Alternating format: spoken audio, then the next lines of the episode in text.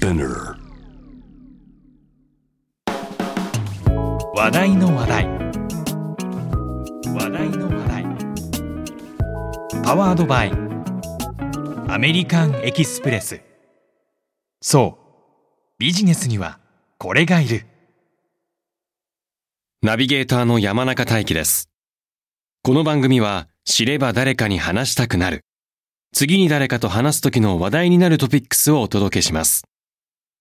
内容が気に入ったら、ぜひあなたの頭の中の引き出しにしまってください。話題のストックが増えれば、ビジネスシーンでもプライベートでも、どうしよう、話すネタがないと焦ったり困ったりせずに、コミュニケーションが楽しくなり、新しいネットワークを築くきっかけにもつながるはずです。例えば、こんな話題。誕生日、パーティー、バレンタインデー、結婚式。特別な日に寄り添い、彩りを与えてくれる花といえば、きっと多くの人がバラを思い浮かべるのではないでしょうか。バラといえば、イギリスやフランス、ヨーロッパのイメージが強いかもしれませんが、日本でも源氏物語や枕草子に登場する、実は馴染みの深い花です。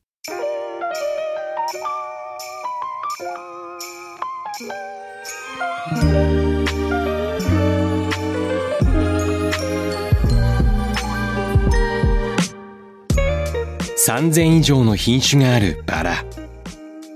誰も見たことがない新しいバラとの出会いを夢見て、今でも品種開発が世界中で行われています。強い存在感を放つバラについて、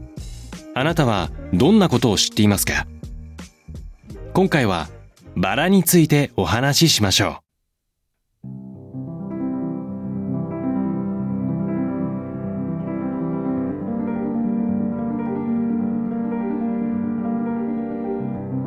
バラがいつ誕生したのかは、実ははっきり分かっていません。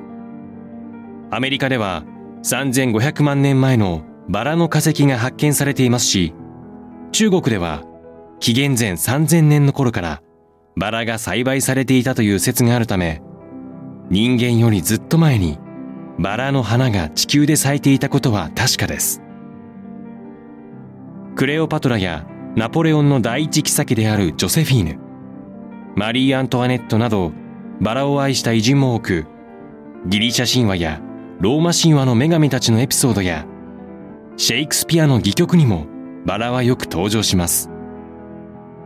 例えば、あのロミオとジュリエットの有名なバルコニーのシーン。長い間対立を続けるモンタギュー家とキャピレット家、その家の子供同士であるロミオとジュリエットは、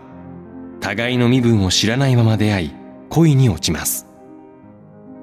やがてそれが許されない恋であることに気がつく二人。ある夜、ジュリエットは自分に会いに来たロミオをバルコニーから見下ろしながら、自分の苦しみを告げます。あなたの名前を捨ててと思いの丈を告げるジュリエット。名前に何の意味があるの？バラと呼ばれるあの花をどんな名前で呼んでも同じように甘く香るわ。シェイクスピアが名作を書いたじゅうろくせいきまつ、イギリスをはじめヨーロッパでは、バラは夏の間にだけ咲く命が短い花でした。ロミオとジュリエットの世界観に寄り添うのにふさわしい、儚く美しい花だったのです。現在の私たちが目にするような、春から冬の始まりまで咲かせるバラは、中国の香辛バラをはじめ東洋で生息する一部のバラ特有の性質で、当時のヨーロッパにはないものでした。中国で生まれた春から冬の初めまで繰り返し開花する四季咲きのバラがヨーロッパに持ち込まれたのは、じゅうはっせいきの後半からじゅうきゅうせいきの初めにかけてのこと。ヨーロッパの人々はその特性はもちろん、花の見事な大きさや見たことがない色に驚き、憧れを抱きました。しかし、四季咲きのバラが育つのは中国の温暖な気候あってのこと。栽培家たちにはヨーロッパの気候でも春から秋にかけて咲く耐性の強いバラの品種を作る使命が与えられたのです。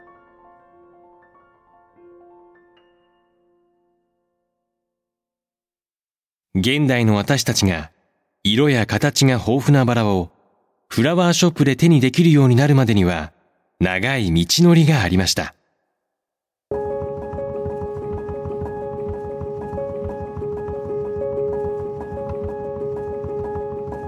美しく新しいバラを作るために、ヨーロッパのガーデン職人や栽培家たちは交配や改良を重ねました。当時の栽培家たちを夢中にさせたバラはよんしゅるい。深紅のスレイターズクリムゾンチャイナ。ピンクの小ぶりな花を咲かすパーソンズピンクチャイナ。淡いピンクの大輪、ヒュームズブラッシュティーセンティドチャイナ。そしてヨーロッパではとても珍しかった淡い黄色をしたパークスイエローティーセンティドチャイナ。後にこのよっつのバラをもとに様々なバラが生まれたことから、フォースタッドローズオブチャイナと呼ばれるようになります。せんななひゃくはちじゅうきゅうねんのフランス革命をはじめ、当時ヨーロッパの国々は激動の時代を迎えていましたが、バラの栽培家たちはその情勢をものともせず、国境を越えてバラの苗木の交換をし、交配を続けるほどバラに情熱を燃やしていました。一つ目の革命が起きたのはせんはっぴゃくろくじゅうななねん。フランス・リヨンのバラの栽培家、ジャン・バティスト・ギヨーは、ヒュームズ・ブラッシュ・ティーセンティド・チャイナから生まれたバラを交配させ、四季咲きのバラの栽培に成功します。ギヨーは、リヨンで開催されたバラの審査委員会に、このバラを出品。大きなピンク色の花を咲かせたバラは、いちまんてんの中から見事選ばれ、ラ・フランスと名付けられます。ギヨーのバラは、国の名前を背負うにふさわしい、ヨーロッパ中の栽培家たちが目指した、四季咲き、大輪のバラの完成形であると称えられました。実際、ラ・フランスは市場に出回ると大きな人気を集めました。ラ・フランスより前に生まれたバラの品種をオールドローズ。ラ・フランス以降のバラはモダンローズと区分されるようになるほど、バラの世界に大きな影響を与えた存在だったのです。バラの歴史の新たないちページを刻んだラ・フランスですが、実は偶然という幸運によって生まれたバラでした。ラ・フランスの詳細な交配は今でもはっきりと分かっていません。当時の交配は科学的な見地から施されるものではありませんでした。果実から取り分けた種を混ぜて地面にまいた後は、どんな色や形のバラが咲くのか、数年後のその時を待つしかない。実はそんな偶然による誕生を待つようなものだったのです。そんなバラの交配方法に一石を投じ、ビジネスと結びつけた一人の男性がイギリスにいました。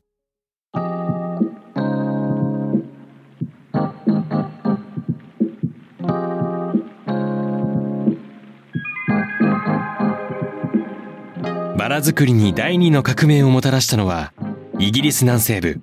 ウィルトシャー州の農場主、ヘンリー・ベネットです。農場の将来に不安を覚え、確たる収入源を探していたベネットは、数年前、旅行で訪れたフランスで目にしたバラ栽培を思い出します。偶然に頼り、結果がわかるまで長い時間を要するバラの交配方法が、彼が手がけていた牛の繁殖とはあまりにかけ離れていたため、よく記憶に残っていたのです。バラ栽培での成功を目指し、ベネットは畜産の知識を転用して、バラの新しい品種の開発をするアイディアを思いつきます。牛の繁殖の知識が十分にあったベネットは、ブラシを使ったバラの受粉や温室栽培など、人工交配法による管理されたバラ栽培の道を切り開いていきました。さらに他のバラの栽培家にも同様の栽培を広める活動も始めました。ジャンバティスト・ギオのラ・フランスの誕生からにねんごのせんはっぴゃくななじゅうきゅうねん、ベネットはヒュームズ・ブラッシュ・ティー・センティド・チャイナから生まれたティー・ローズを交配したじゅっしゅるいにも及ぶ新しい品種を発表。そのうちのダッチェス・オブ・コノートをはじめとする数種類の新しいバラは商業的にも成功を収めました。ベネットが生み出したバラの新しい系統はハイブリッドティーと呼ばれ、イギリスのバラ協会からも認定を受けました。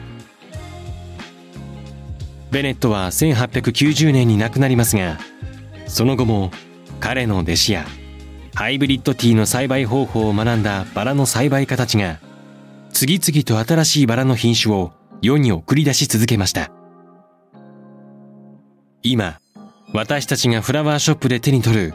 切り花や一輪咲きの品種の多くは、ベネットが生んだハイブリッドティーのバラの系統から生まれています。ベネットの詳細やアイディアがなければ、バラは今こんなに華やかではなかったかもしれないのです。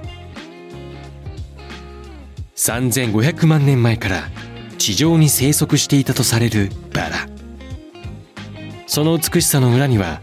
東洋からヨーロッパへの長い旅路や栽培家たちの試行錯誤や努力、新しい栽培のアイディアなどたくさんの積み重ねがありました。それらがあったからこそ今なお色とりどりの美しいバラは咲き誇り、私たちはそれを大切な誰かに贈ることができるのです。これから先も誰かの探求心やアイディアでその時代ならではの新しいバラやバラを活用したビジネスが生み出されていくのかもしれません。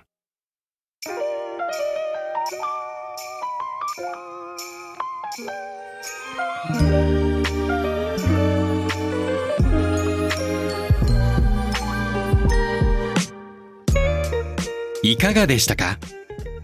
もし気に入っていただけたら、あなたの話題の引き出しに今日のトピックスをぜひ追加してください。